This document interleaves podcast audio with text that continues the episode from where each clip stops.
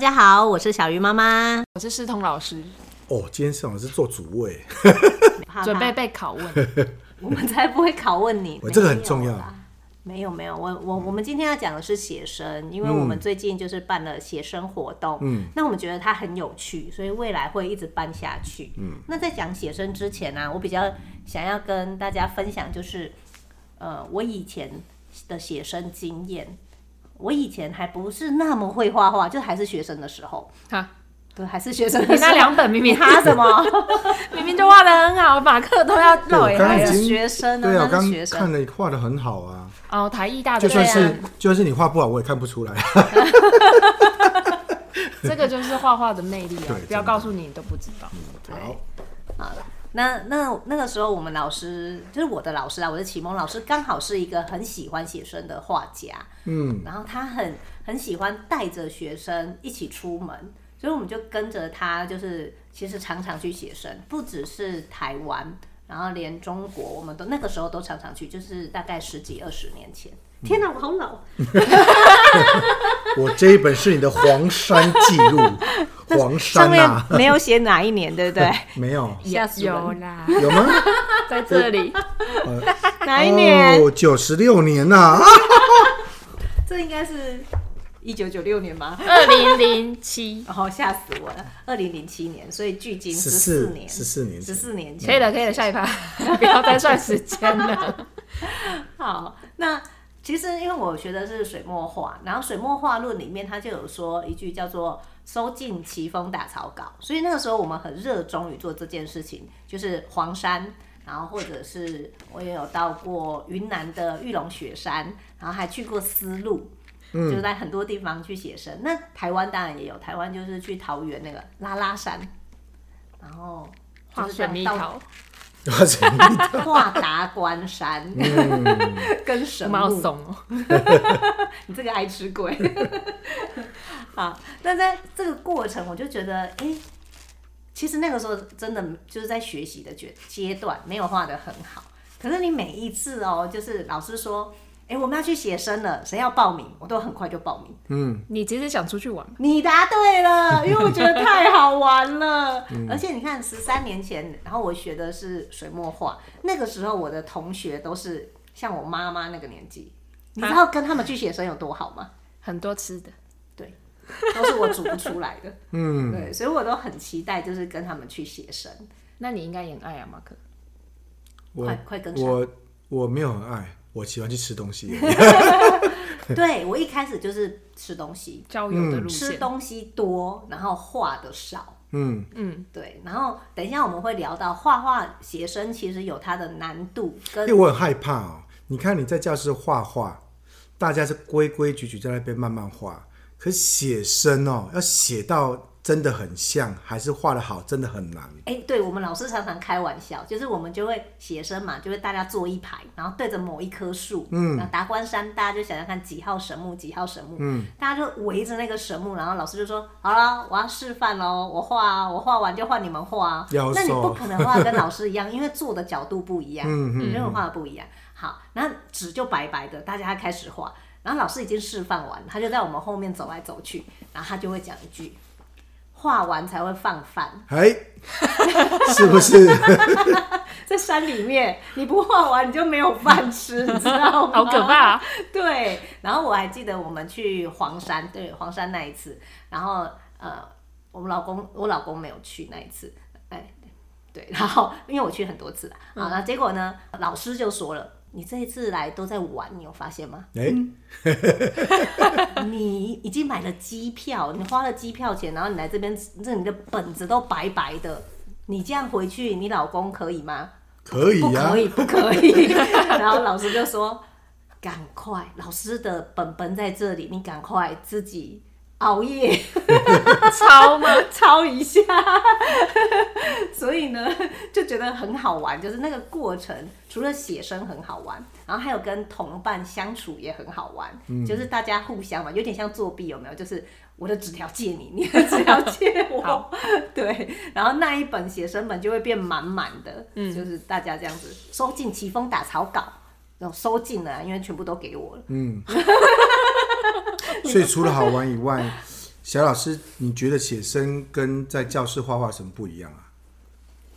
我觉得那个呃目标不大一样啦，不一样。好，因为你看在在教室里面，它其实就是一个用具都很齐全。嗯嗯。出去外面相对就会克难嘛。我们为了方便，我们绝对不会带太多的东西。好，你看还要爬山，还要干嘛的？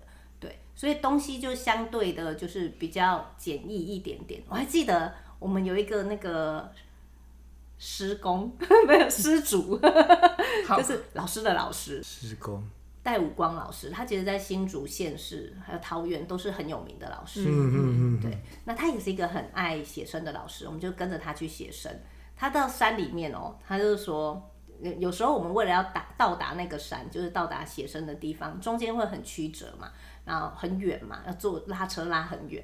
老师都会说：“哎，现在休息喽，去尿尿。”然后戴老师，戴老师就会说，就算只有五滴也要尿干净，欸、因为下一个地方很远，所以出门写真有它的辛苦的地方，难度，对，嗯、所以跟在教室里面那个心情很不一样。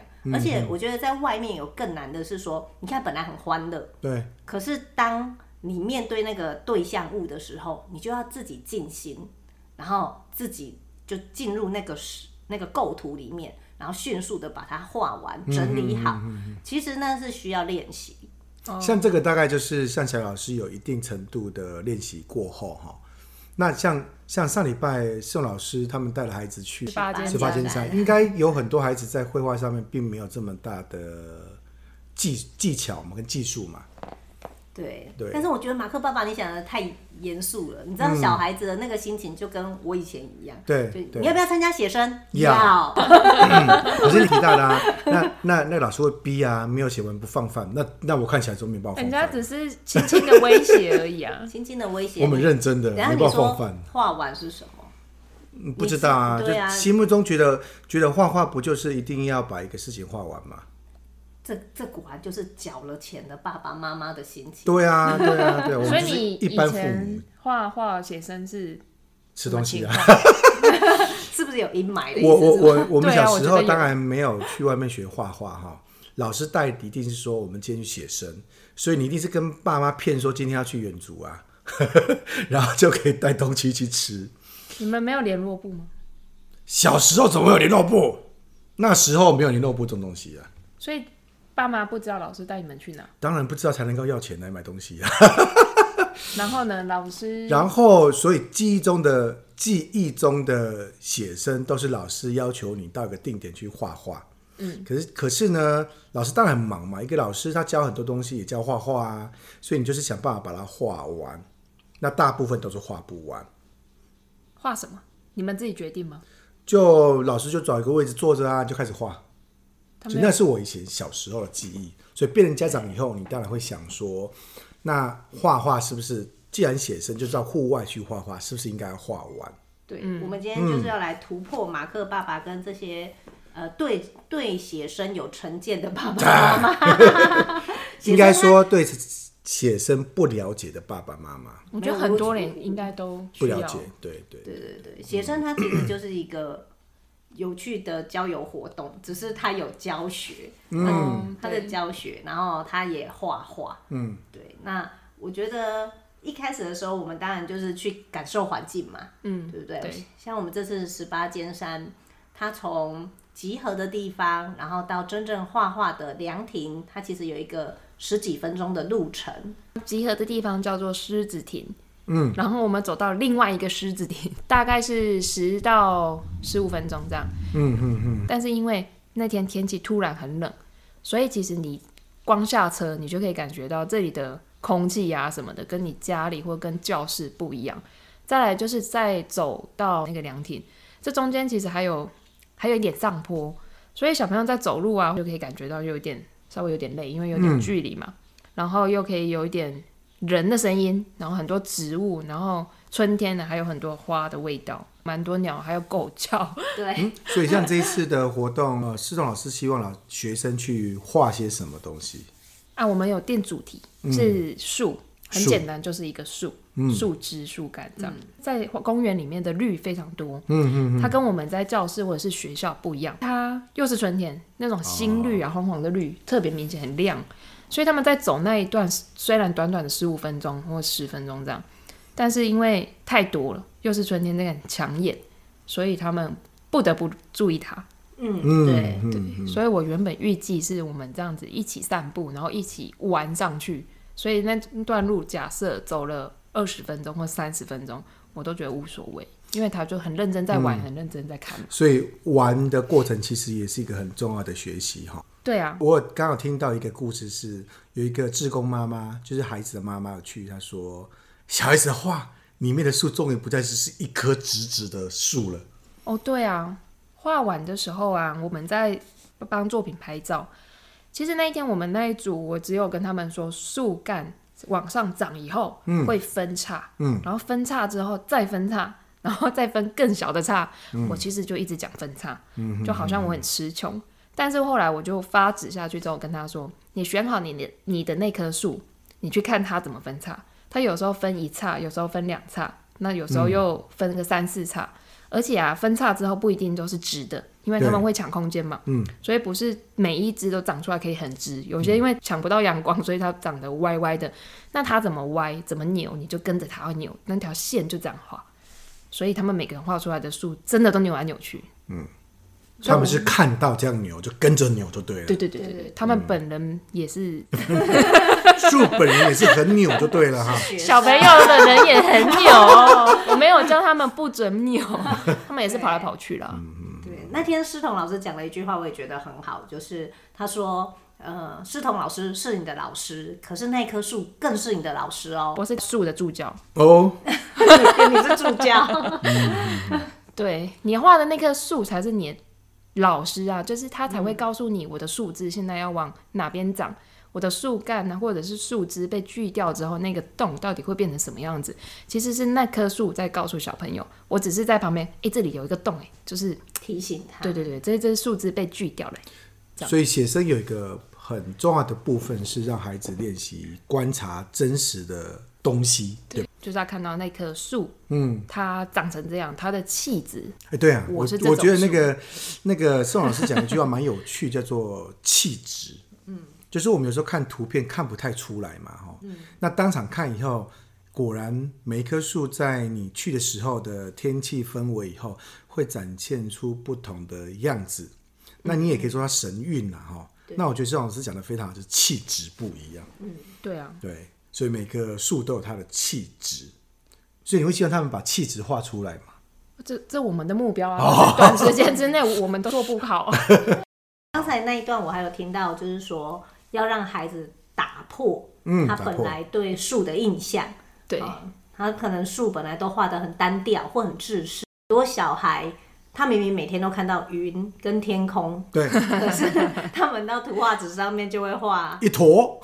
棉花糖，棉花糖的云，一跟半角太阳，对，半角太阳，而且他们云还会涂蓝色，对，它会直接反映给我蓝色。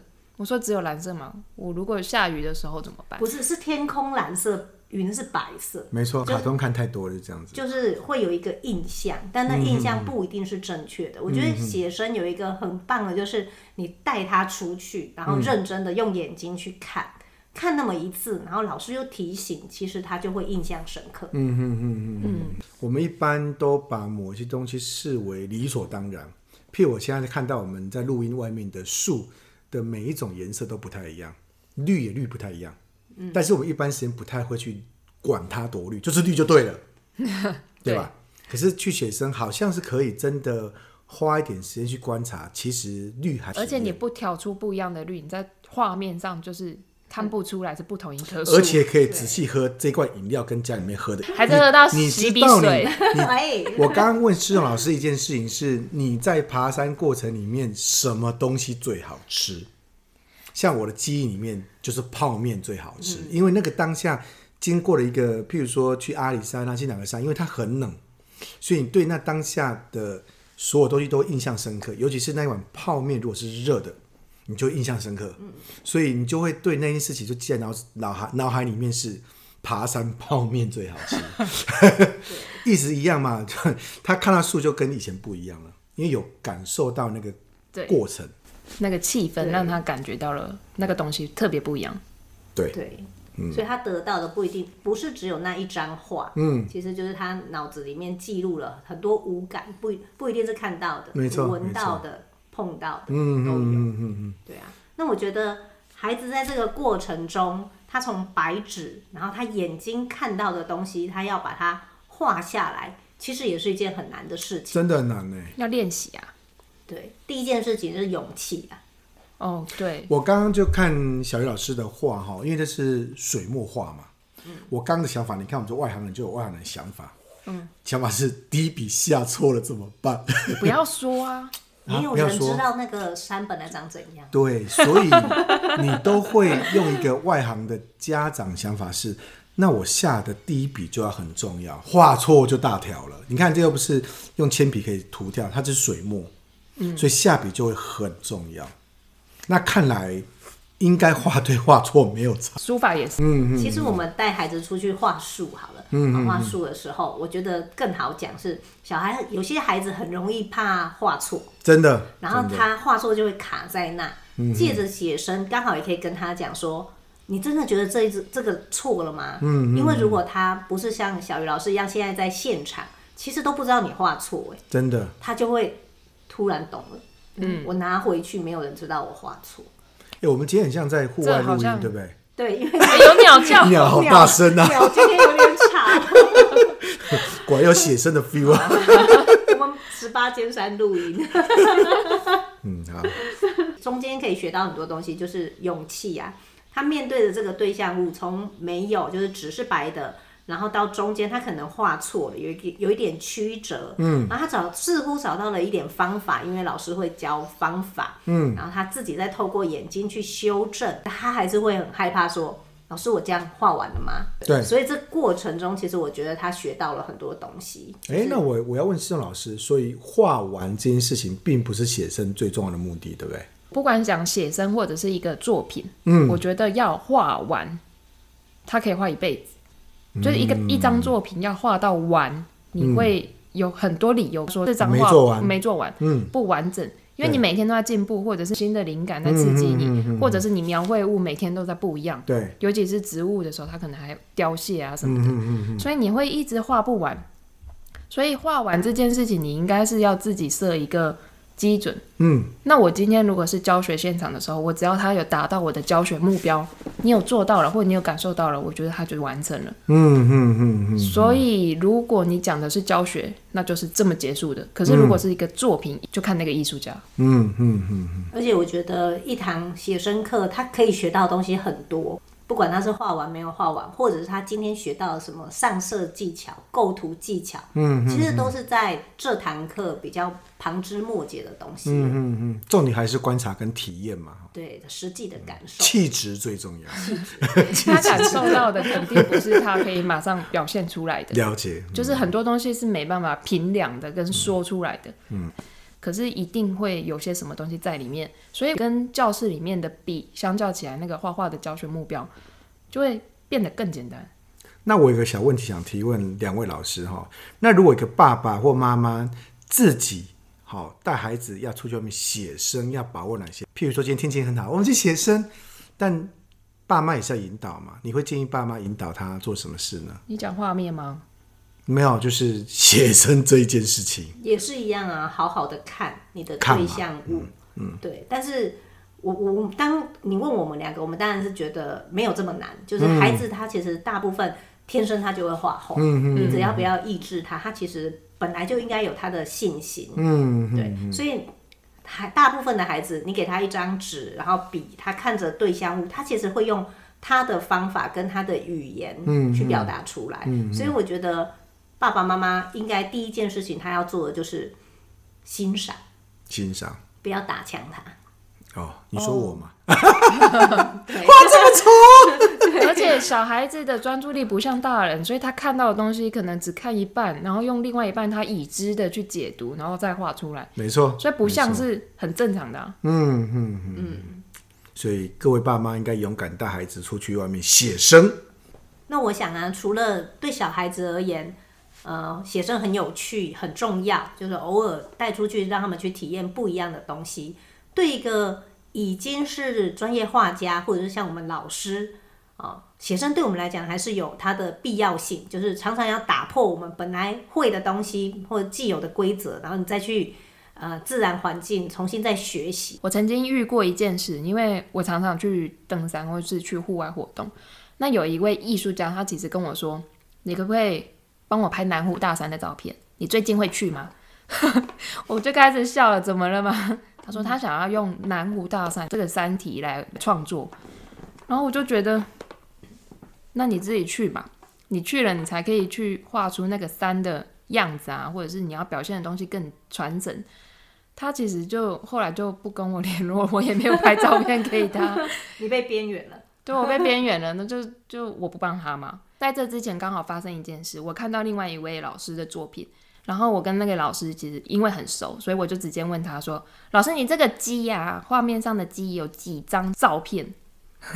我很直白就这样问他。对。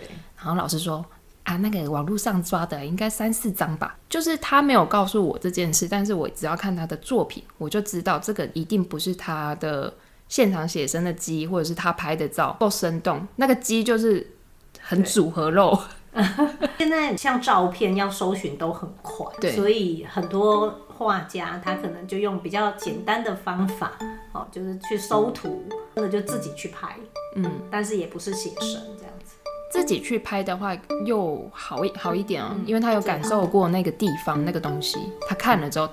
带一些素材回来做嘛，嗯，所以其实还是有差。对一个专业画家来讲，写生还是很重要。我们会陆续带小孩子出去玩，跟上哦。